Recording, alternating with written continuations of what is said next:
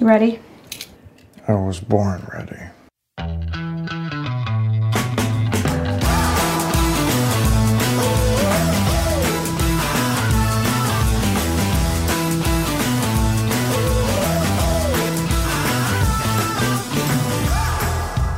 Welcome to the Advisory Opinions Podcast. This is David French with Sarah Isgur, and we're going to be talking an awful lot about police reform today. But we're not going to talk only about police reform. We're also going to talk about one of the more underappreciated and uh, un, one of the more underappreciated constitutional doctrines that has changed our lives, perhaps almost more than I don't know. It's hard to think of a of a constitutional constitutional doctrine that's been more immediately relevant to American people's lives. It's a it's interesting. It's called incorporation. And then we're going to talk about the Netflix series Waco that Sarah and I have both watched, and Sarah has boku thoughts. uh, but before we dive into that, uh, I'd like to please remind you to subscribe to this podcast. Please rate this podcast on Apple Podcasts. And this is a product of Dispatch Media, the dispatch.com.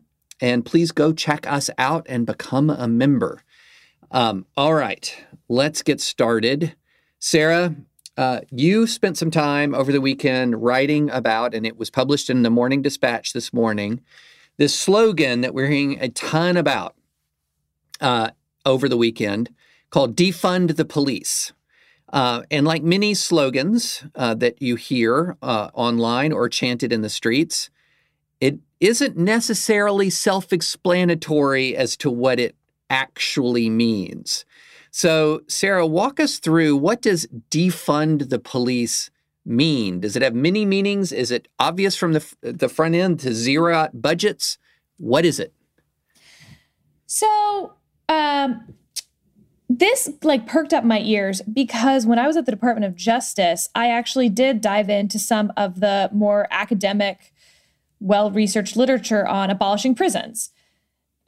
Because there are smart people out there who have really unusual ideas on some of this. And I think it's worth diving in when they make a serious argument to see what their argument is and what ideas they have. And so when I saw defund the police the first time, I thought, huh, it kind of reminds me of that, of like something that you initially see and think, like, well, that's the silliest thing I've ever seen. This is just a phrase.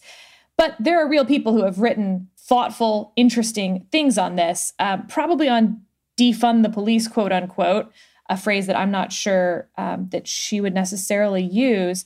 Uh, Mariame Kaba is one of the sort of major thinkers on this front. And so I wanted to introduce our morning dispatch readers to this idea that, like, it's, you know, before you just scoff and move on with your day, you know, this is not just a slogan, like there are actual real thoughts behind it. So her thing is really on restorative justice. And this probably is the more extreme version, um, where, you know, she says that you could draw on pre modern conceptions of conflict resolution, such as peace circles as an alternative to police and prison. So it's part of this like much, much larger concept of rethinking criminal justice as a whole. Again, I'm not saying that most Americans will find this persuasive, but what I am saying is you can go find real things to read about this that aren't just hashtags on Twitter. And uh, so you have that on the one side. Then I think currently there are people who are, you know, really this week talking about instead of increasing the police's budget another X amount to hire more police officers to try to do more community policing, which they would argue hasn't worked take that money and instead put it into social work, into school counselors, things like that. And then I would say you have a third group who actually wants to replace core police functions. Um, if you get a call, you know, a um, uh, a disturbance call, for instance, sort of a, a non-violent police call, which is frankly the majority of 911 calls, that instead of sending police out there, you would send out this other group uh, social workers or community representatives with dispute resolution, you know, on a noise, you know, my neighbors has his music up too loud. You don't need to send police with guns as their argument. That escalates a situation. It doesn't de-escalate it. So I would put it in those three camps. Um, the other part that's probably worth mentioning is that like no democratic leaders leaders have come out in favor of this. Uh, Karen Bass, chair of the CBC, no. Biden today, no. Minneapolis mayor, no. New York de Blasio, no. Uh, AOC, yes. Although, again, she falls into that camp of just taking money from the police and putting it towards other things. She's not actually talking about getting rid of the NYPD. Same with Eric Garcetti in Los Angeles. So, you know, hashtag defund the police, more like eliminate the Fed. Uh, it's a phrase that everyone like that like got into the public consciousness really, really quickly, but that no one with political power actually supports the extreme version of it. Yeah, and the Democrats just unveiled, the House Democrats just unveiled a giant police reform package that I would say is probably the best expression of where the Democratic Party actually is, since this is the Democratic House, um, the the most politically powerful arm of the Democratic Party right now. And it is not a defund the police package. It is a package that reforms qualified immunity, that bans chokeholds, that would seek to establish, for example, a database of police um, misconduct so that if a officer commits acts of misconduct in one jurisdiction, that record follows him into another jurisdiction. And so it's it's got a lot of bullet points. Uh, none of them are defund defund the police. And so I fear that one thing that's going to happen in in this debate is what you're going to end up having are people saying, "Well, Trump is going to run against defund the police." when that's not the actual Democratic position. The actual Democratic Party position is something different. Um, it's kind of like how what we see is, you know, we set up these dichotomies in the media often as Trump versus AOC. Well, AOC is a is a very popular social media presence, but she has almost no power in the Democratic caucus. Like beyond the power been, of persuasion or again using her pulpit to push maybe the Overton window, if you will, broader. Right. In terms of actual committee chairmanship, legislation proposed, uh, being the best friend of Nancy Pelosi, no. no, no.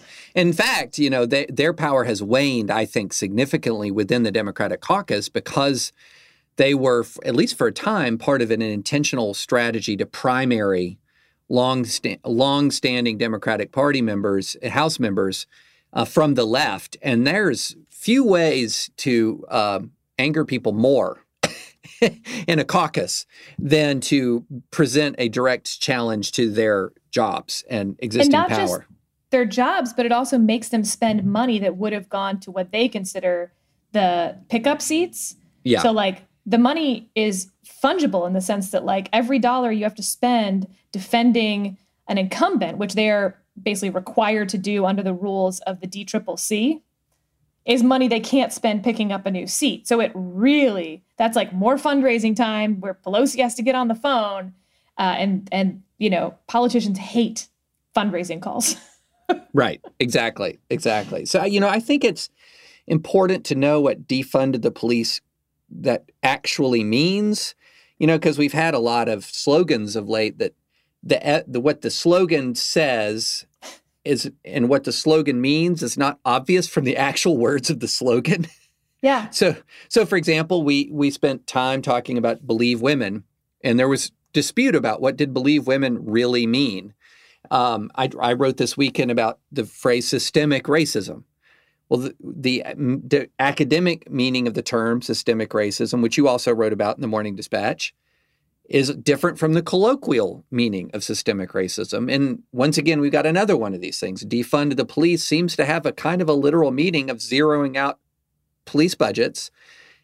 And when the reality is sort of like opening a door into an array of, of reform ideas stretching everywhere from peace circles on one end of the spectrum to, hey, let's cut 10% off the NYPD budget on the other end of the spectrum. Well, although let me let me draw some distinction here. They are what the defund the police people actually reject are police reforms. And because they see reforms as what you were describing, right? Get rid of chokeholds, yeah. uh, better training, more accountability. What they're saying is we've tried all those things to varying degrees and it hasn't made a substantial enough difference. So screw that. We want to just start moving the money elsewhere Not Right. get rid of police departments. Again, for the most part, uh, it's hard to find anyone who actually is just like get rid of police. Although good academic literature, as I said, but um, but it is they would not say they would disagree strongly with the idea that it's on a spectrum with police reform because they reject police reform. That is the one thing that the defund the police people are very much in agreement on, and Yeah. the Democratic leadership very much disagrees with. Clearly, Exactly. Yeah. The Democrat the right the Democratic leadership is nope reform. Yes. Well, let's talk about some of these reform ideas. Yes. And and so this is this is when it's this is the civil libertarians' time to shine, Sarah. This is the civil libertarians' time to shine because some of us in the civil liberties space have been saying for a long time that the pa- the the more the state involves itself into the lives of citizens, the more there is an opportunity for armed officers of the state to have friction with uh, un- unarmed and armed citizens, and that friction escalates situations often unnecessarily and creates real problems. So let, let's just go through some. And I, I want to point out two things. One, the escalation problem, which I think is the biggest one. And two, which I think is slightly different, which is the hammer and nail problem. yes, The police are a hammer, so everything is a nail, which yes, leads to escalation sometimes, but also, I think, to some of the defund the police people's point.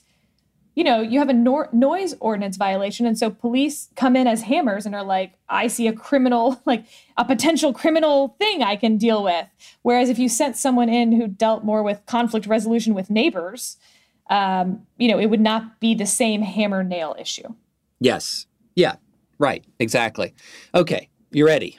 Yes, I've got I've got a list, Sarah. he has a list, folks. I've got a list, y'all. Okay, We're here- gonna be here for a while. civil libertarian pet peeve number one. These are not in in or I didn't gr- list them by how much they anger me. I listed. I'm just this is just a list, but it's got to start somewhere. Over criminalization. Yep. Okay. So this is one of my big problems over criminalization. One of the worst uh, examples of police brutality and really just an awful, tragic, horrible um, killing was the the chokehold applied in the arrest of a man in New York who was selling loosie cigarette loosie cigarettes. So what Eric is Garner. Eric Garner. So, what is a loosie cigarette? Like he's literally selling individual cigarettes on the street. Yeah. And that's unlawful. That's unlawful. It sort And of falls so- under the broken windows theory. That's that was the Yeah. idea, right? Like panhandling, and this is sort of a version of panhandling, even though also kind of capitalism. Yeah, right. It is. It's it's spontaneous entrepreneurship. That's right. Sarah. And so, one of the things a civil liber- libertarian says every law eventually has a bayonet at the end of it. Because if you're going to defy and defy, eventually the state will assert itself. So, selling loosie cigarettes, Eric Garner um, is upset that he's being hassled. There's some resistance to the police. Next thing you know, he's on the ground. He's saying, I can't breathe, and he dies. That's a classic example, in my view, of overcriminalization. When we when we take too many, uh, too much spheres of too many spheres of human behavior, apply state regulation to it, and often state regulation that doesn't have just civil penalties for disobedience, has criminal penalties for disobedience. Um, you know, one of the things that I always thought about with the Eric Garner uh, killing is if you're even going to make that illegal, why not just write him a ticket and a citation? Um, at most, I mean, I, I think a, a society is not going to be particularly harmed if people are allowed to sell loosie cigarettes. Um, but overcriminalization is a problem. Yes, I think in that case also what you could have had was uh, public nuisance or again loitering, but then you'd have to prove that he was actually bothering people or Right. Uh, something else. Whereas the loose cigarette laws, which I think are so similar to a lot of other things, you don't need to prove anything. It's just sort of a fact like, were you selling a loose cigarette? Not, was there anything wrong with selling a loose cigarette at that moment, at that time? Right. Exactly. And by the And- way, like loose cigarettes, I mean, I'm remembering I've never smoked, but back really? in the Not 90s. not one cigarette. No, no. Yeah.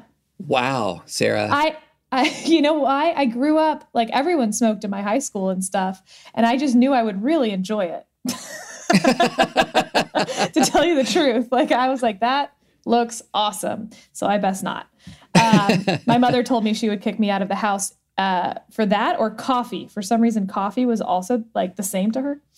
Um, but you know how many? Everyone bums cigarettes right. like all the like the 90s are known like that's how you meet people is bumming cigarettes yes. so uh you know the idea of paying that person 25 cents um that's that doesn't offend me or my moral sensibilities Right. And and we don't we're not sitting here arguing that if you liberate America to sell loosie cigarettes that we're going to ease our policing problem. It's just one example. It's just good one example. Um, okay, number two. The use of police as a revenue generating vehicle rather than a public safety force. Okay. Now, this is something that a lot of people, if I had to pinpoint something that, does anybody much know about this? Well, in the abs, when you think about it, yeah, you do because every time you're pulled over for speeding, and I've been pulled over a few times, you know there's a, a monetary fine attached to that that you're going to have to pay, and I've paid my share. And you begin to realize that, wait, there's incentives here to increase law enforcement to increase revenue. And there is a slippery slope, folks. And so, uh, one of the most interesting findings ba- after the um, Michael Brown hands up, don't shoot controversy at Ferguson, the Obama DOJ commissioned two studies. One was of the actual Michael Brown incident itself, and another one was of the practices of the Ferguson Police Department, because there was a huge amount of anger in that community towards the police department itself. Uh, the shooting sort of tore the scab off of an open wound. So, what they wanted to do was find out what's going on with the Ferguson Police Department. And they reached two findings. One that's famous in conservative circles is that the hands up, don't shoot narrative was decisively debunked, that that was not what happened at Ferguson, and that the officer did not, could not be charged for murder of, in the killing of Michael Brown. That was the one that was all over conservative media, got hands up, don't shoot labeled one of the lies of the year. But very few people remember the other one, the other study. And the other study was shocking to me. And what it indicated was that systematically considerations of public safety and policing were sidelined for considerations of revenue generation. And so, what ended up happening as a practical matter is the police force was sort of using the citizens of Ferguson as an ATM. If they needed more money, literally, there was evidence that um, that in municipal court they would go through arrest warrants to try to find not for the purpose of public safety but to find people who could pay fines. And so you're then having armed officers of the state again going back to the sort of the overcriminalization using all of the, the vast uh, authority that they have under these you know all of the various uh, rules of the road et cetera et cetera to find and pull people over to raise money and so that think about all the additional friction that that creates with the community. And now part not of you just would then friction i think uh, sorry not just friction meaning i think the friction's extremely important. I think who they target for those things is extremely important. But i think there's a third element which is as you sort of increase those number of interactions the likelihood that one of them will go wrong increases enormously uh, because again sort of the the escalation problem and the hammer and nail problem. Every time that a police officer walks up to a car it is a dangerous situation for that police officer. And they know it and so they have in the back of their minds all the times that it's gone wrong. Correct exactly. And and yeah that's exactly right. And then there's the sort of the, the grinding oppression of it because what if you're targeting mainly poor neighborhoods and we'll get into why in a minute you're targeting people who don't have much money. And so let's say you're pulling somebody over for a broken tail light and because they don't have as much money they're less likely to renew their tags right? Because that costs money. They're less likely to prepare a broken tail light or a cracked windshield because all of that costs money. But all of those things under the law have to be done. So yeah there's a legal pretext to pull someone over. So they don't have money to begin with. Then they have the what? $150 fine. And then if they miss the court date, the fines and court costs escalate. Then they've got an arrest warrant. I mean, just think about the cascading state of affairs for people who are already under stress. They already don't have very much money. And this raised an interesting question in our dispatch comment section because we had a very robust comment uh, response to my Sunday newsletter. And somebody said, well, wait a minute, if the police are interested in raising money, why are they going into the poor neighborhoods? I mean, soccer moms speed too, and they've got cash. Start pulling over. Why aren't, if the police are really interested in revenue, why aren't they pulling over the soccer moms? Sarah, why aren't they pulling over the soccer moms?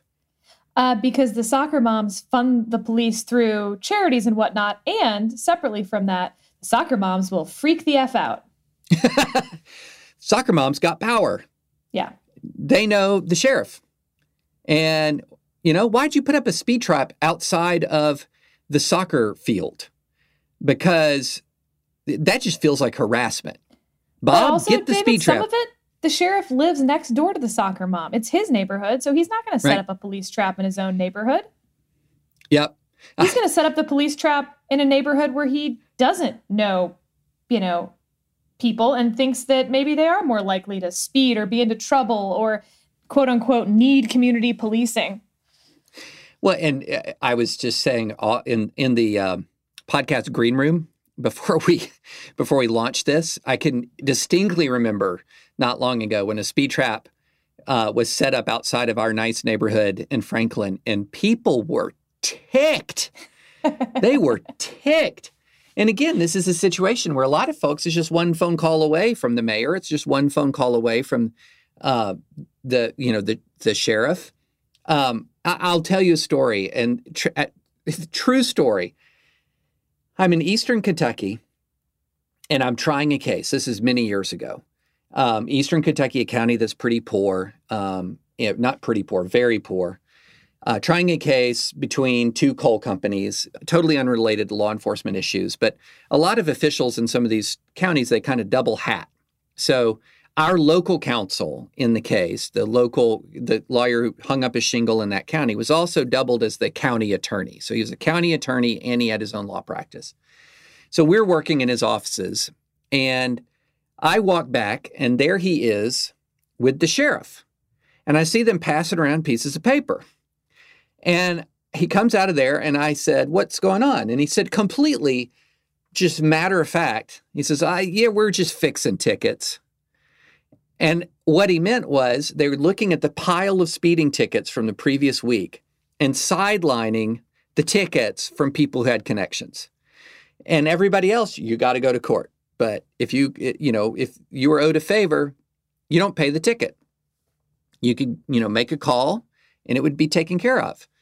And this is one of the realities of revenue gener- when it's when it's about revenue generation and not public safety, and when the police know that people with power will not tolerate a revenue generation presence in their community.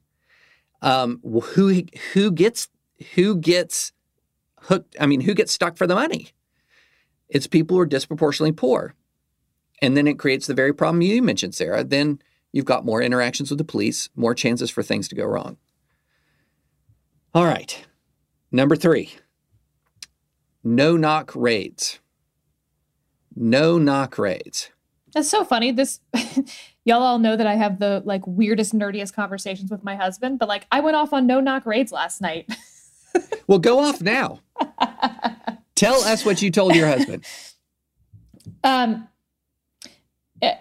they are just the most dangerous thing for all parties involved. Yes. And I think that uh, when you talk about escalation, a no knock raid already assumes the escalation. And it, it like it's it's you've jumped already to 100 miles an hour from zero. Uh, this is when the police do not have to knock and identify themselves as officers. You know, knock, knock, NYPD, we're here to execute a search warrant or an arrest warrant they just bash open your door um, and it would be terrifying to anyone. so, and the police know that you're going to not know what's happening and be terrified. So they're terrified of your reaction. They don't, they're not going there to get shot that day. So the police are on extremely high alert. And the people who are in that house, God, and we're hoping it's the right house because it's not it's not always the right house. Right. Um, you know, for all you know, it's the bad guys, not the good guys. And I'm using those terms some, you know. uh, and so it just it sets up a fire barrel keg situation right off the top. And I just think there could be a lot more discussion over. I mean, that should be really some last resort stuff. Uh, to me, this is such low hanging fruit to reform that I can't even. Uh, it's hard for me to articulate how much I object to the no knock raid, except in the most extreme of circumstances. Many times, what you're dealing with is a no knock raid is designed for the purpose not of saving life, like you're raiding a place where you think someone is being held hostage, and and in that circumstance or circumstance, taking them by surprise is indispensable, or you're not raiding a location where a violent felon on the run is known to be, where taking them by surprise is indispensable you're often doing no knock raids for the purpose of evidence collection and preservation. So this came up, by the way, and we'll talk about this obviously later, but in the Waco situation. Right. Yes. Yeah. Oh man, so much to talk about there. So what am I what do I mean? I mean, if you've been a fan of cop movies for a while, and especially at the height of the drug war, you're familiar with this sort of scene. The police come barreling in while frantically someone is flushing drugs down the toilet. And if you can get to the person before the drugs are all gone, the police win. If you flush, if you hit that flush handle before the police get there, the criminals win. And so you're like, you have this rooting interest when you're watching the movie. Get to the toilet before the drugs are all gone. And so you have this these no knock raids where the, there is really the prime goal is to collect evidence. And there's, you know, some stuff about, well, maybe the person's dangerous who's holding the evidence, or, you know, the the person who has the drugs may he may might be armed. And so therefore to protect the police, we got to take them by surprise. But as you said, Sarah, can you possibly imagine the chaos? Because let's say you're completely asleep at 2:33 in the morning. This is how it'll often go down. The door bangs open they might start shouting, police, police, police, but you're completely asleep. The next thing you know, if you have a dog, it is racing towards the door, barking its head off, and is often immediately shot and killed or mortally wounded right from the get go. So your family dog is howling, dying. You have um, you have no idea what's going on. Maybe you have a gun by your bedside. All you know is people are coming in screaming. The dog is dying you've had gunshots and you pull out a gun, as is your Second Amendment right. And then the next thing you know, there's a hail of gunfire and you're dead, and perhaps, or you're wounded and somebody else is dead, like in the Breonna Taylor shooting in, in Louisville. It's horrifying. And then the stories, I mean, I would encourage you to just go down this rabbit hole online. Some of the stories of the results of no knock raids are just terrifying uh, flashbang grenades that go into a crib. That was that one. one cir- that I was just going to bring that one up. It's a horrible, yep. and I won't. People circulate the dog stories and dog videos. I will not participate in that. Like I, I take David's point that like this is a rabbit hole that you can go down, and that if you want to be outraged, or you could just take his word for it because I don't like watching videos of dogs who are, you know, trying to do their job for their family being shot. I can't stand it. No, it's horrible. I would not encourage you to go down the rabbit hole of videos. I would really strongly encourage you to not look. Um, I would encourage you to read because uh, some of the stuff is scarring. And the other thing you have to realize is no knock raids are not evenly distributed across the socioeconomic. There's a uh, shock. Yeah.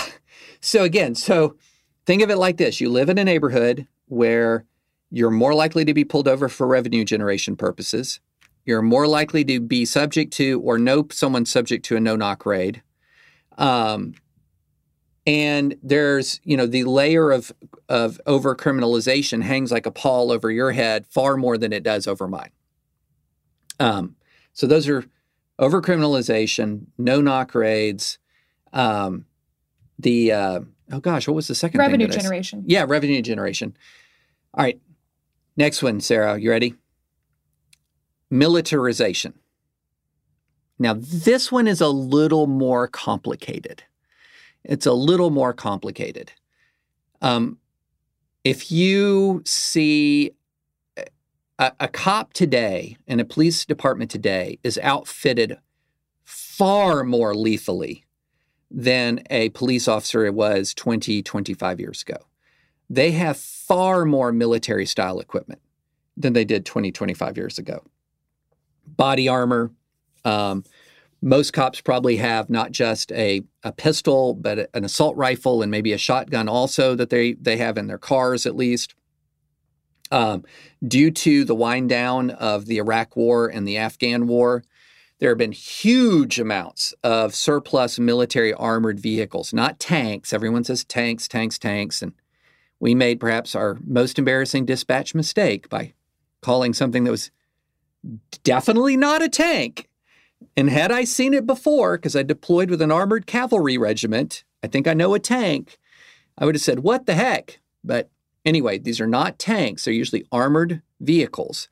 Many of them are what are called MRAPs. An MRAP is a vehicle that was designed to defeat the IED threat in, in Iraq and Afghanistan. It's a mine resistant, ambush protected vehicle, and it is an intimidating piece of equipment, Sarah. And they these were given to police forces. So police forces are now they have body armor, they have assault weapons, you know, ARs. They have armored vehicles uh, that were once patrolling the streets of Iraq. And my goodness, they can look an awful lot like the police can look an awful lot like an infantry battalion when they want to. And a lot of people look at that and it's it's very intimidating. And there's a, kind of a whole uh, phrase associated with it the rise of the warrior cop, to take from Radley Balko's work. Um, here's my issue I don't have an, a problem in the world with body armor. I think body armor is a great development. Um, I think body armor is, yes, wear body armor. Um, body armor is a, a miracle invention. Um, but if you're going to equip police like soldiers, give them soldier discipline. And if I see, the more I see cops um, interacting with the public in times of stress, and most cops are that you watch are are fine, are great, have, show the patience of Job in the face of provocations. But man, some engage in acts of, uh, of indiscipline that I've never seen, never saw in all my years in the military. Never saw. And so I think my issue with militarization is the combination of military equipment without the quality of military discipline. Does that make sense, Sarah? It makes sense. Uh, worth noting, by the way, that the 1033 program is what it's called. This was suspended during the Obama years, and uh, Attorney General Jeff Sessions renewed that program while I was there. So I have some uh, conflict that I should disclose in discussing this. Uh, but everything you're saying makes sense. Yeah, it's so I, you know I think that the militarization it creates a more imposing presence, and there are there are limited times when you're imposing presence and the use of tactical kit um, is prudent. Like if there's an active shooter situation, you know, bring the SWAT team, and I don't care if they look like, you know, they're all RoboCop. Um, if there's an ongoing terror attack, like in San Bernardino, California, where there was a running gun battle in the streets, and if you've got an armored vehicle to deal with that, fine. But one of the things that, you know, I think there's this human nature issue is that uh, it's like, I've got the armored vehicle. Why ain't I using the armored vehicle? And to again preview what we're going to talk about at the end here, that was also a big problem in Waco. They borrowed yes. actual tanks from a nearby military installation, and the tanks are what ran into the compound with the tear gas. Yes. All right, here's the last one. There's this is a, a rich topic, so this is not exclusive, but this is sort of my civil libertarian list. Reforming police unions. And specifically, what I mean about police unions, I don't mean the aspect of collective bargaining that is uh, wages and benefits. Okay. I have I have my issues with public sector unions in general. I'm much less interested and much less focused on wages and benefits. How much money am I going to make? What does my retirement package look like? And what's my health insurance like? That's important fiscally, but from the way in which we experience the police, it's not important. What is important are the terms and conditions of employment side of the collective bargaining. When can police be disciplined? And removed. And removed. And this is where we got a problem because what ends up happening is that in many ways, core public policy issues regarding the use, uh, regarding the, the presence and, and uh, conduct of troops for uh, troops. There I went. I'm militarization of cops in your streets. Is essentially removed from the public policy process and put into the collective bargaining process. And and what the collective bargaining process often does is provides a layer of protection for the worst performers in the department that dwarfs the protections that exist for poor performers in almost any other workplace in the United States of America. And by the way, these are poor performers who have guns so this so th- all I want is for each side to be consistent. And by the way, I think that these poor performers have guns actually is a difference maker to some extent. Mm-hmm. But if you feel that way about teachers' unions, that it protects the worst performers, you should feel that way about police unions. And to some extent vice versa. Again, I think the fact that these worst performers have guns actually does make it a more egregious issue. Um, but I would point to the Parkland um, shooting, Ugh. that officer who it's not disputed. He knew there were gunshots and he stood by. In fact, he didn't even stand by. He moved further away, as far as um, I think I've read he was uh, suspended and now he's been reinstated with back pay. Again, I I do not blame him for the deaths of those children and teachers. I can't imagine what how chaotic that situation was and all the information he did not know at that time. But should he be a police officer on that force continuing forward? Let you know, set aside whether you think it was even bad conduct. What if it just wasn't good conduct? What if it wasn't what we want affirmatively right. in a police officer? Nope, he's still on the force.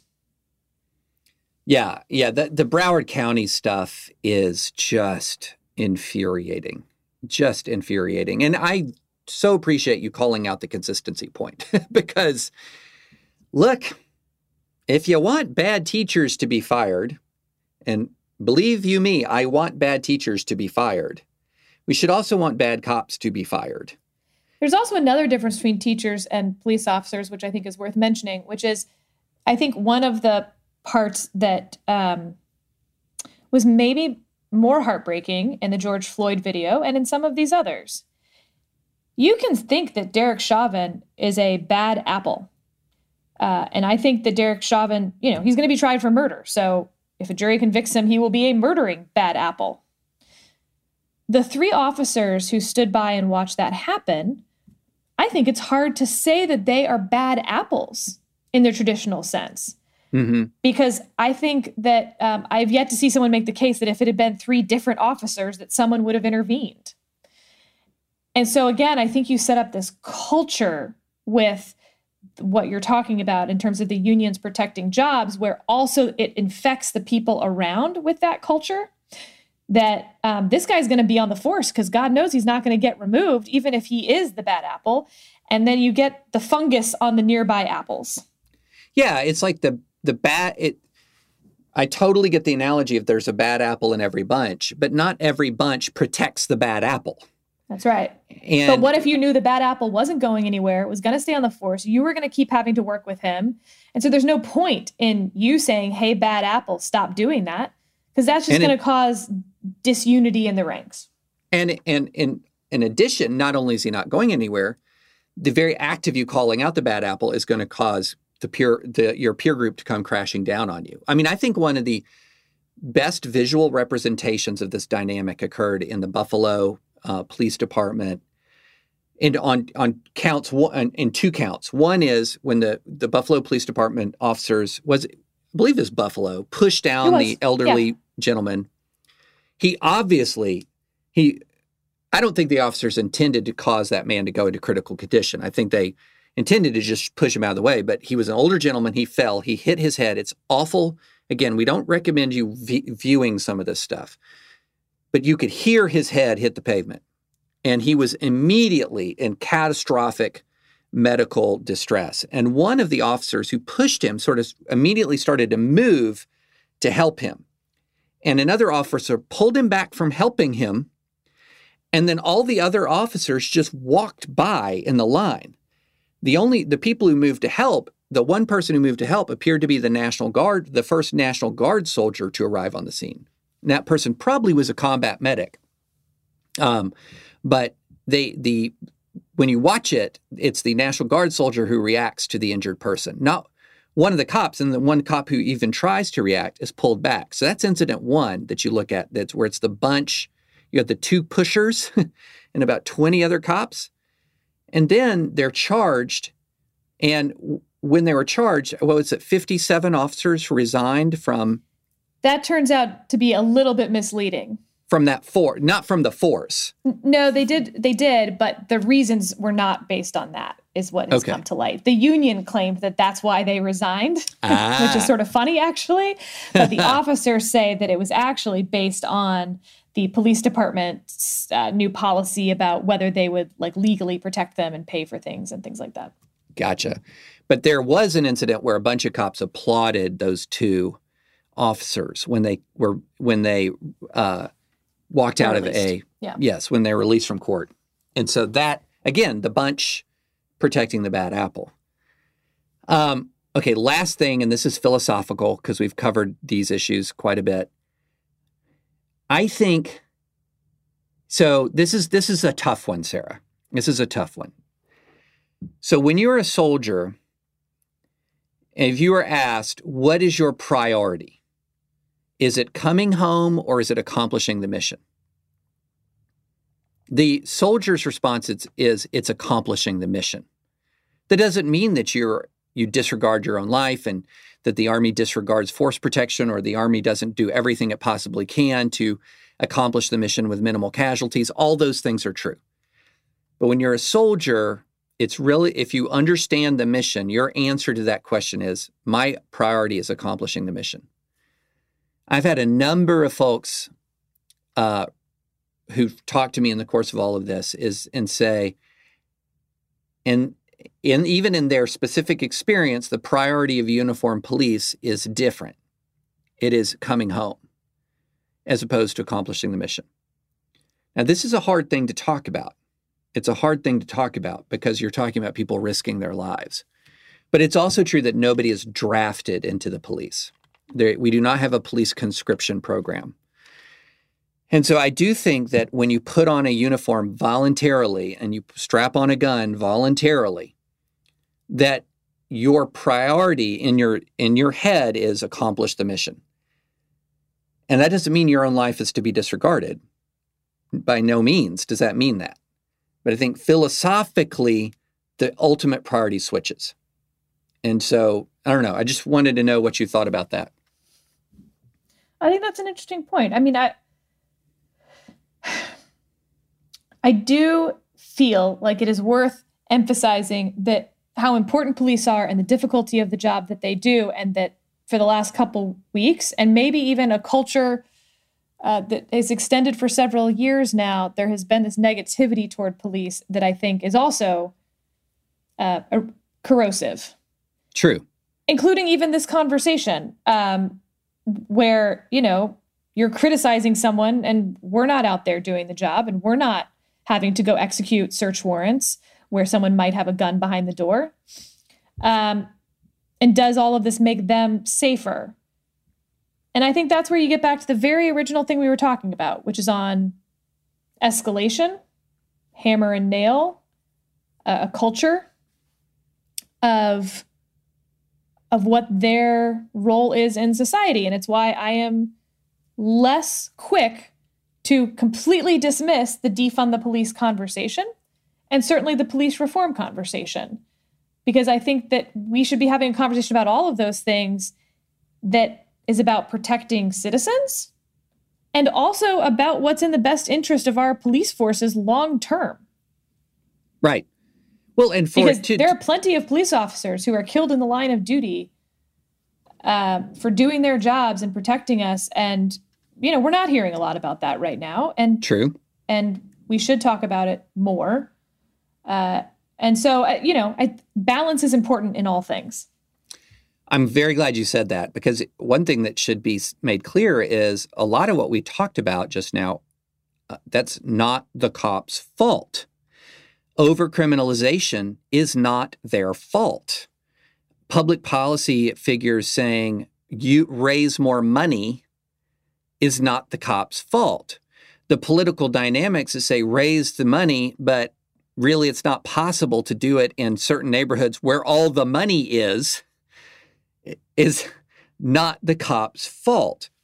Um, the fact that we have a, a we have such a, for example, broken mental health system in this country, where the actual first responders, time and time again, to mental health crises are police officers, is not the cop's fault.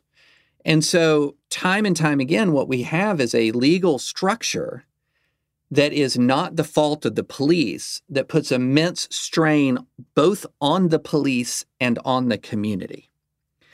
And that's what the civil libertarian side of me says we got to change this. We need to put less strain on the community and less strain on the cops. Because asking them to respond to every loud party, asking them to respond to um, every mental health crisis, that is putting a lot on them.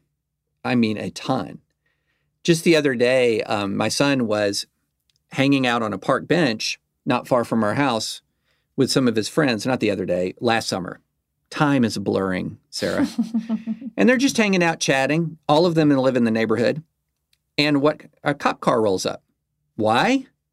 Because somebody saw some kids out after dark in a park and said, Hey, we need to check that out. And so an armed officer of the state comes up to talk to a group of teenage boys just to make sure everything was okay. Again, that's not the cop's fault, but it's a product of the structure that we have put them in. And you can see why some people in some of these communities where trust and faith has been lost would much rather that be someone other than a police officer who takes that call. And right. that's what the quote, defund the police folks, at least some of them, are advocating for. Remove police from some of these situations. And the interesting aspect of this is with a lot of the overcriminalization and the interest on revenue collection, et cetera, et cetera, you you result in, and this is uh, something that a great phrase that I've seen um, from a lot of smart people online. You get under policing and over policing. Yes. You get over policing in the sense of they're running around doing all of these things pursuant to this larger structure they didn't create, which then stretches them thin when it comes to things like solving violent crime, being able to respond instantaneously and rapidly to an emerging crisis, et cetera, et cetera. And so there's a lot to be said, in my view, and I know I'm biased, for the civil libertarian side of this. Um, and maybe it's our time, Sarah. I mean, I say our, just assuming you're a civil libertarian too, but maybe it's our time. uh, okay, can we talk a little bit about incorporation? We spent a long yes. time on that. Okay. Yes.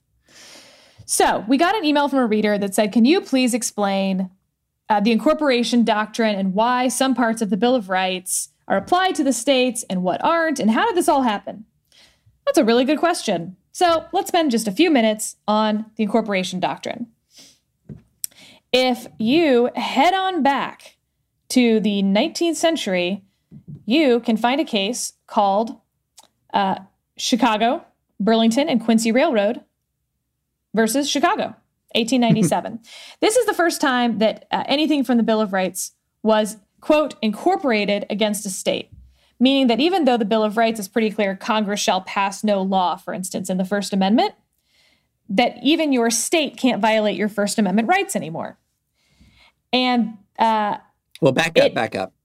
I think a lot of people don't know that when the Constitution was written, none of the Bill of Rights applied to the states.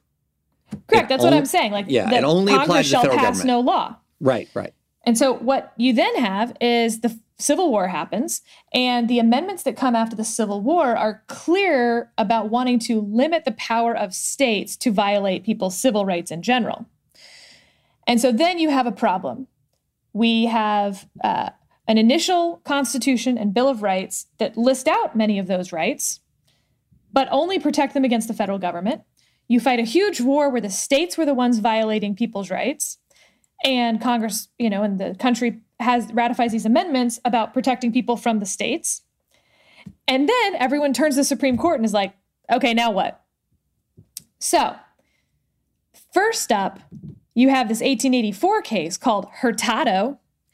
Uh, and Hurtado, it's actually a little, little bit fun backstory, David. Yes. Mr. Hurtado's wife, Susie, is having an affair. Uh, she's having an affair with a man named Jose Estuardo. We're going to call him Jose because Hurtar- Hurtado, Hurtado and Estuardo are too similar. So, okay. Okay. Uh, so Susie's having the affair with Jose. And Mr. Hurtado does everything he can to end this affair. He sends his wife away, he reprimands her. I'm sure he did all sorts of uh, stuff. Uh, he threatens Jose as well. But love cannot be stopped, David. And Susie and Jose get back together. And I think you can guess what Mr. Hurtado does. He kills. He kills Jose. okay.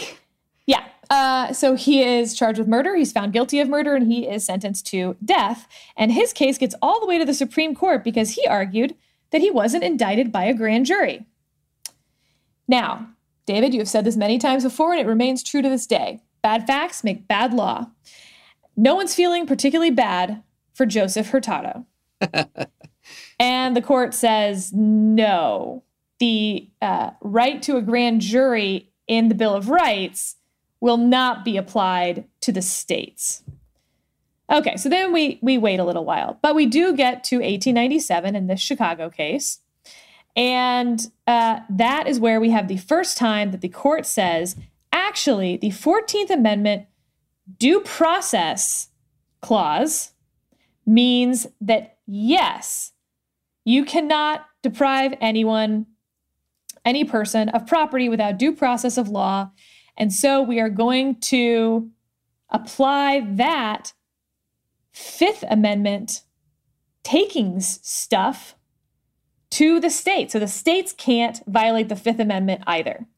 It is incorporated against the states. And from there, we're off to the races. So currently, fully incorporated First Amendment. Uh, fully incorporated, which we need to talk about. Second Amendment. That's Mhm. quite recent. That's like the most recent sort of big one in McDonald Mhm. v. Chicago. Uh, but let's think about some things that aren't incorporated at all. Do you know which amendment is not incorporated at all? There's Third actually two. Amendment. That's right. The Third Yes. Amendment. My baby is not incorporated. Although, fun fact is, I was like, you know, just having my own little time this morning. Uh, so it says, no soldier shall in time of peace be quartered in any house without the consent of the owner, nor in time of war, but in a manner to be prescribed by law, which is interesting that the Constitution specifically says that Congress can overcome this because we sort of argue over whether Congress needs to be involved in some of these things. Anyway, so for you appellate lawyers out there, note that. Uh, okay. Also, the Seventh Amendment is not incorporated. Then you have these partially incorporated still. So, for instance, the grand jury, the Hurtado issue, has still not been incorporated.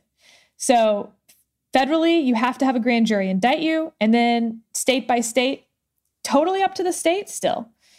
Uh, the Sixth Amendment also is only partially incorporated. Fourth, eighth, fully incorporated. Okay, so let's get to more modern times because we've had two fun incorporation cases of late McDonald v. Chicago. I'm sure you had plenty of thoughts on that. So did the court. There was Yes. all sorts of little kerfuffling behind the scenes in the concurrences and the dissents about whether you were incorporating through the 14th Amendment Due Process Clause, or as Justice Thomas would prefer, whether you were incorporating through the Privileges and Immunities Clause, or the majority opinion, which was that it turned on whether it was a fundamental right at the time of the Bill of Rights and not substantive due process. And then you had the two dissents arguing about which of those should apply as well. That's excellent. That's an excellent explanation. So I have two follow up thoughts. Yeah. One small, one big. Small one is if any administration, Republican or Democrat, tried to quarter the 101st Airborne in anyone's house in time of peace, I think you would see, or if any state that that well that would be prohibiting the federal government, so incorporation doesn't apply. But if you had a state governor trying to get a state National Guard unit quartered in your house, I expect you would see incorporation of the Third Amendment toot sweet. I think that is for lack of uh, case or controversy that it Yes. has not been incorporated. I tend to agree. It does feel like a fundamental right under any rubric that the court wants to use of the Yeah. four options in McDonald. Right. Um, the second thing is, I think it, I previewed this by saying I think that incorporation was one of the most important legal doctrines to impact our lives, and here here's what I meant by that. I think, you know, the founders were not um, the founders were not perfect, and they were not perfect people working with a highly imperfect world. And one of the interesting things about our initial constitutional structure is that it was a compromise to keep us all together. But the compromise contained within it, in many ways, the seeds of the Civil War. And, and because the wonderful sweeping rights outlined in the Declaration of Independence not only didn't apply to all, all Americans, obviously, because we had slavery, and because the Bill of Rights, would, the marvelous social compact and you know sort of a foundational legal social compact of America, didn't apply to the states.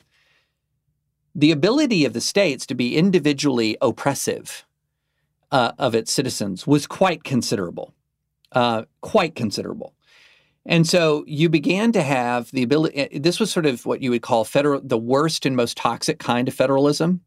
I think of healthy federalism is where we all, the post 14th Amendment kind of federalism, where we all can enjoy the privileges or immunities of American citizenship, but states can do things like regulate uh, the environment or the economy in all kinds of different ways. But that Bill of Rights, I can cling to that wherever I go.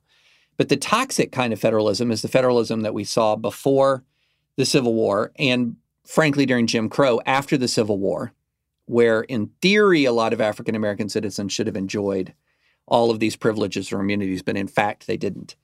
Um, but if you have a republic built around unalienable rights, but you have a national governmental structure that does not guarantee those rights, you've got a problem. And and I feel like what incorporation was so vital is what it did is it finally harmonized nationally the promise of the Declaration of Independence with the legal operative provisions of government. And it took the Bill of Rights plus the Civil War amendments to do that. So that's my big comment. And just to wrap on this, we had the Ramos case uh, this year, was which was on unanimous jury verdicts, which actually dealt with a little subset of incorporation doctrine that is worth just mentioning for fun, because this is a fun podcast where we get into footnotes and the whatnot, the footnotes of of Supreme Court, you know, uh, trivia. So, right, this was about whether unanimous jury verdicts were required under uh, for states. And Justice Gorsuch, writing for the majority, says So, if the Sixth Amendment's right to a jury trial requires a unanimous verdict to support a conviction in federal court, which, eh, you know, all the case law agreed that it did, it requires no less in state court because the Sixth Amendment had been incorporated against the states. So we're done, right? That that was like on page seven. It should have been a seven-page opinion. it's not, uh, and it's because of this idea, to some extent, of quote dual track incorporation, which Justice Powell had uh, championed back in the Justice Powell days, which was the idea that a single right can mean two different things depending on whether it is being invoked against the federal or state government.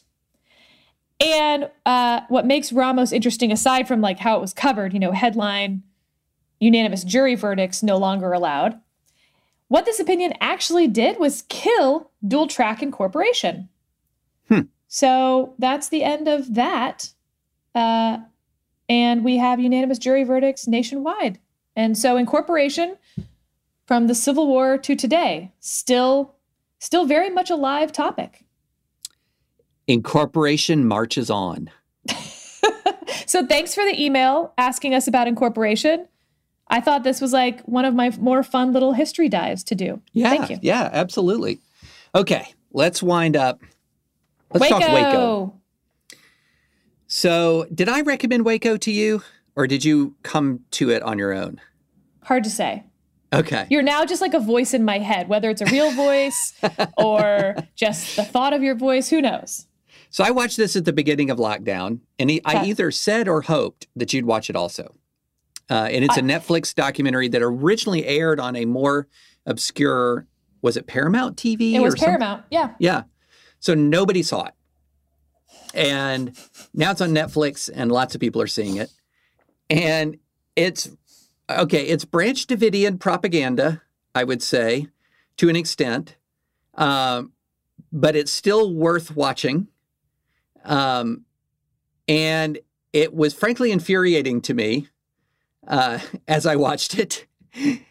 As in, I felt great sympathy. uh, I, I felt great anger at the Department of Justice Yeah. and great anguish on the part of the Branch Davidians. Um, and it's a little known chapter in American history nowadays, but it's very consequential, I think. And I just want to go your thoughts. And you did a deep dive into the civil suit that came up after this. So I'm just pressing play on Sarah right now. Guys, so many feelings about Waco. so, first of all, it's pretty short six episodes. They're each uh, like 45 to 50 minutes. You can knock this out. It was on my list of things to get done before the brisket is fully cooked. Um, side note, by the way, David, we have today and we have Thursday before baby is supposed to come. I did everything I could to ensure that we will have our Thursday episode as planned. You know what I did? What? I shaved my legs this morning because, as any woman who's been through her 20s knows, if you shave your legs uh, in anticipation of some, you know, date or whatever, like whatever, it's not going to happen. it's a Oh goodness. guaranteed uh, jinx for that happening. So I'm pretty sure I will Oh not go into labor today because I have shaved my legs. um, so this was important for me to watch before that happened because I, I wanted to see it. Um, it- your your this is Branch Davidian propaganda. I want to take a slightly different take. Okay.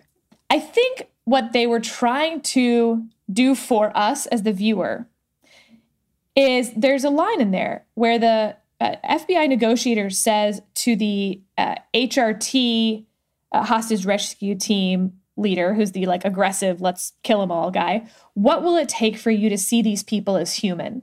Mm. hmm And you know, I grew up uh, not far from Waco. I remember very much all 51 days of the nightly news coverage of this. It was a big, big deal in Texas, and not great for our state's reputation. Yeah. uh, not great. But I, I think that they left out some key things about the Branch Davidians. But I think they did it very much on purpose because the goal was for us as viewers to see them as not so different from us and to see them as human. And frankly, if you tell the full story of the Branch Davidians, that's going to become very difficult. So, for instance, they talk about um, him marrying a 14 year old as his wife and taking on these multiple wives, something they had to get to because that Yeah. sort of, I mean, we all know that. But there was testimony uh, at the congressional hearings that happened after this um, that, in fact, he was having, and this was from one of the girls herself, who by the time of the congressional hearing was, I believe, only 14 years old, um, that he started having sexual relations with her at 10 Ugh. and took her as a spiritual wife at 10. I think that would be much harder to see him as human if we had been told that. hmm Um, they also, I think, are trying to make a point about tear gas, which they do at the end, where they sort of take the side of um, even if the Department of Justice did not set the fire on purpose, that it was such a known incendiary that um, that they should have not done it or been ready for it, et cetera. That's what the civil lawsuit really turned on. Whether they started the fire, negligent not to have fire equipment on the scene, et cetera. So there's these, you know, wrongful death suits. Um, and the the documentary takes a pretty strong view of that, even if they don't take a view on who started the fire. And there's a reason for that, because there is a tape of that day inside, and they show this a little of theirs. Um, they they have it bugged inside, so they do have Yeah. a tape from that. And the Branch Davidians, like there's there these voices saying, "Start the fire. Should we light the fire now? Let's keep that fire going." And you can Mhm. hear the tanks rumbling by, which certainly undermines the idea that um, the ATF is wholly responsible for starting the fire Yeah. and that there was no thought of suicide in the building. So I find that all interesting. But uh, legally, just nerd out for Yeah. a second. Uh, Rule 39C of the Federal Rules of Civil Procedure, as I'm sure you've memorized, David. Oh, of course. Do you want to? Do you want me to say it now, or I'll let I'll let you say it. I'll let you say it. I don't want to flex. Yeah, yeah. This is the provision where a plaintiff who does not have the right to a jury trial, hint, the federal government, the court may authorize an advisory jury if a party requests it or the judge concludes independently that it was appropriate. In the Branch Davidian lawsuits, the federal judge has a five member advisory jury. And I don't know if you knew that. I did not know that. Uh, and the five member jury said, advised the judge. Again, he was not bound by their opinion at all. But I think nobody could come up with a case where a judge who had asked for an advisory jury did not then follow the jury's recommendation. Uh, the agents did not fire indiscriminately in the initial raid.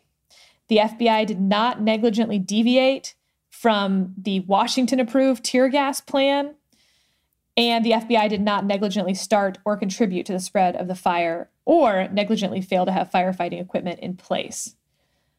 Uh, so it was a complete loss for the Branch Davidians uh, in all of the civil trials that followed. The congressional hearings were very bad for who the Branch Davidians were. hmm But again, that wasn't so. Okay, so all of that's true. Yes, it's Branch Davidian propaganda in that sense. But I would argue that was not the point of the documentary. The point of the documentary is this is the federal government acting against its own citizens. Oh my gosh. Yeah. So uh, that that's where I want to launch from. Yeah. So one of the things that was there here are two questions. Did David Koresh need to be arrested? Is question number one. And question number two, if you answer yes to the question, did David Koresh need to be arrested? Then question number two is how do you effectuate that arrest? Right. Now, there was a lot of evidence that Brand, that David Koresh was not a dude just holed up inside that compound. right. That You have the, would, the child stuff and you have the guns, which part of his manifesto was that uh, this would all end with the government coming and them having a final shootout and the Branch Davidians dying. That was his prophecy. So, in order Yeah. for that to come true, he kind of has an incentive for all this to go down the way that it did, frankly. yeah, but there was evidence that he was not hol- just holed up there. Like he would go jogging. Um, yes. On times he would go into town. He actually had a relationship with the sheriff in the town. And so, could you arrest the guy, um, the cult leader, the central figure, with just a few cops when he's out and isolated and vulnerable? Um, I think the answer to that was yes, you could have done that. Instead, the ATF launched what is best described as an air assault um, Yeah. on the Branch Davidian compound, complete with media along for the ride. Um, Ooh, There- was another lawsuit about that, by the way, David, which I even uh, found surprising, right? They show the leak, why the Branch Davidians knew that the ATF was coming. yeah, I've never seen this before, but they actually settled that case. So it was um, uh, the Waco newspaper, the Waco TV station, and the ambulance company where the ambulance driver, they, they do know who the leak is. It was um, an ambulance driver, not the ATF. They settled that lawsuit for $15 million over the leak. Yeah. Fascinating. That yeah, that is happen. fascinating. So you do an aerial assault that the Branch Davidians are tipped off, and I can't remember on the in the documentary or in the, it's a dramatization. In the dramatization, there's warnings to the coming force that it's that the cover is blown, and I can't remember if that was factually correct or not. That it was known It is disputed. disputed. Okay, it's a disputed fact. There's no dispute that the Branch Davidians knew it was coming. Yes. Yeah. And so there's an aerial assault on an a heavily armed and alerted compound. And that to me was what the heck? That was the what the heck. And it's heavily disputed who fired first. Yes. Heavily disputed who fired first. Um, that's one of those things that, you know, we may never know. But there's a lot of evidence that there's evidence the ATF fired first, and there's evidence that the ATF fired first by doing what, Sarah? Shooting at dogs. I mean, you know that just hurt me in places, David, to watch that. Yeah. And so that is now, did David Koresh need arresting? Yes. Did we need a area an air assault? And this man, it's connecting so many themes Yes. By troops who are less trained in air assault than probably any set of officer uh, of soldiers who've ever set foot in a helicopter um, of a heavily armed compound that's alerted. I mean, my goodness, my goodness. And then the other thing is, regardless of whether the Branch Davidians started the fire, was that assault on day 51 necessary? Or was David Koresh on the verge of coming out and and concluding it peacefully? And that's something again we'll never know. But the that's one of the aspects of the of the of the uh, show that's really interesting because the show is based on a former Branch Davidians book and on the hostage negotiators book. Right. And of course, the negotiator is going to say and, and has said this wasn't necessary. You know, there there was going to be a conclusion here, and that's the other question. Trivia point, Sarah. I was actually interning in the U.S. Attorney's Office in the um, Eastern District of Massachusetts in the Organized Crime Division when the final assault occurred. I was in Oof. a federal courthouse when the final assault occurred and watched the building go up in flames with a phalanx of U.S. attorneys around me. To a man, they were, and woman, they were stricken. Yeah. Like they couldn't believe it had ended up like that. They couldn't it's believe it. awful to watch. And Oh, especially, you know, like I think um, watching it with Scott, obviously, Scott did, you know, he remembered it, but like he didn't really know how it ended. And like I knew exactly how this was going to end Mhm. and how many kids had been in that compound when the flames go up and how many, like, none of them are going to make it out. Um, it's really hard. And that's why I don't mind, I guess, that this is a bit of a retelling as a think of these people as human. And so we're going to have to shade some of this so that you see them more as potentially people like you and Mhm. less as the other. Yeah. No, no, I get it. I get that. Uh, but it is gripping television nonetheless. It's just gripping television that I would recommend watching the way Sarah and I have started to watch gripping television, which is with our computer in our lap, fact checking the whole way, Of course. And which by the is way, actually fun to do. Friday Night Light fans, the guy who Mhm. plays David Koresh is and is the executive producer of this. Uh, was um, one of the you know main dudes in Friday Night Lights, so we Yeah. keep our Texas TV going. That's right. That's right. And Friday Night Lights, by the way, the movie, the TV show has gotten so famous that people forget the movie. True.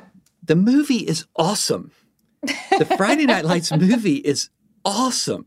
It's one of my. It, it might be. This is a whole nother conversation. It's a top four sports movie for me, Interesting. easily, Interesting. easily. But anyway, and that that's another one to watch with your computer in your lap, fact checking as you go, Mm. because it's you know based on real events. But That go Wow. on to this day. Friday Night Lights is a real thing in Texas. and Tennessee, my son, I, we had he had uh, three years of high school football, and that ended in overtime in the state playoffs. with the quarterback of his team about to run in the winning touchdown and fumbling on the one yard line. Oh, oh no, it's a metaphor that came true? Oh my goodness, Sarah. The Oh. emotions that came pouring, because you know that, you know, like if your son's not playing college football, this is it. Yeah. Like this is it for football. This is, and he loved it. And he loved it. And he was on a really good team. And it just, the ball hit the turf and the other team Oh. jumped on it. And there were two things going on at once. One was just this anguish that it ended. But part of me was also happy for the other team. They're going insane because they had had a teammate die during the season. And they were playing, you know, for him. Are And you so- sure you're not just remembering an episode of Friday Night Lights? Because No, this, this is- sounds so dramatic. Yeah, this is so dramatic. And and so you know, and a bunch of my friends were, you know, parents of kids at that high school because it's like the next high school over. So but my for my son like you, you just you're in anguish, like in anguish because there's something just so intense about high school football, especially in the South and man, I, I sat down I was going to write about that whole dynamic and it was just too raw. I couldn't do it, Sarah. uh, before we leave, by the way, lest people think that we didn't do our jobs this morning, there were no cert petitions granted on Yep. Second Amendment or qualified immunity. So the nine pending qualified immunity cert petitions just carry on over. And two, I can't believe it. We only got one opinion today. It doesn't help. Like, so we didn't get any of the big cases. And it was a February opinion. So my bingo card did not fundamentally change. So no Supreme Court updates today. We will have to wait until Monday, at which point I will have a brisket. But David, I have to tell you, I I just I think I have to join you on Monday because I can't let you do these fun cases by yourself. I can't. I won't. No. And you've you've got two full grown adults in your house. One one could take care of the brisket. That's right. So Yeah. that's all to say, listeners. Please don't be upset with me when I I might be joining on Monday. And also listeners know that no one has pressured Sarah to do this. None. None. I'm just I was really hoping we'd get some cases today, but then when we Yeah. didn't, I was like, that's it. I'm bringing I'm bringing the microphone with me and the little fuzzy thing that I record in. It's all coming to the hospital. It's going in my to-go bag. That's Oh it. my goodness. Yep. I'm doing it. Sorry. Oh my goodness. All right, listeners, you've heard the promise. We're not holding her to it. Just to be clear. This is not the most oppressive work environment in America. so we're not holding her to it. But that would be an interesting podcast nonetheless. So, all right. I'm sure the nurses will appreciate it. Until Thursday. Uh, we'll- Thursday. We'll, we'll talk to you again on Thursday. This has been the Advisory Opinions Podcast with David French and Sarah Isgur.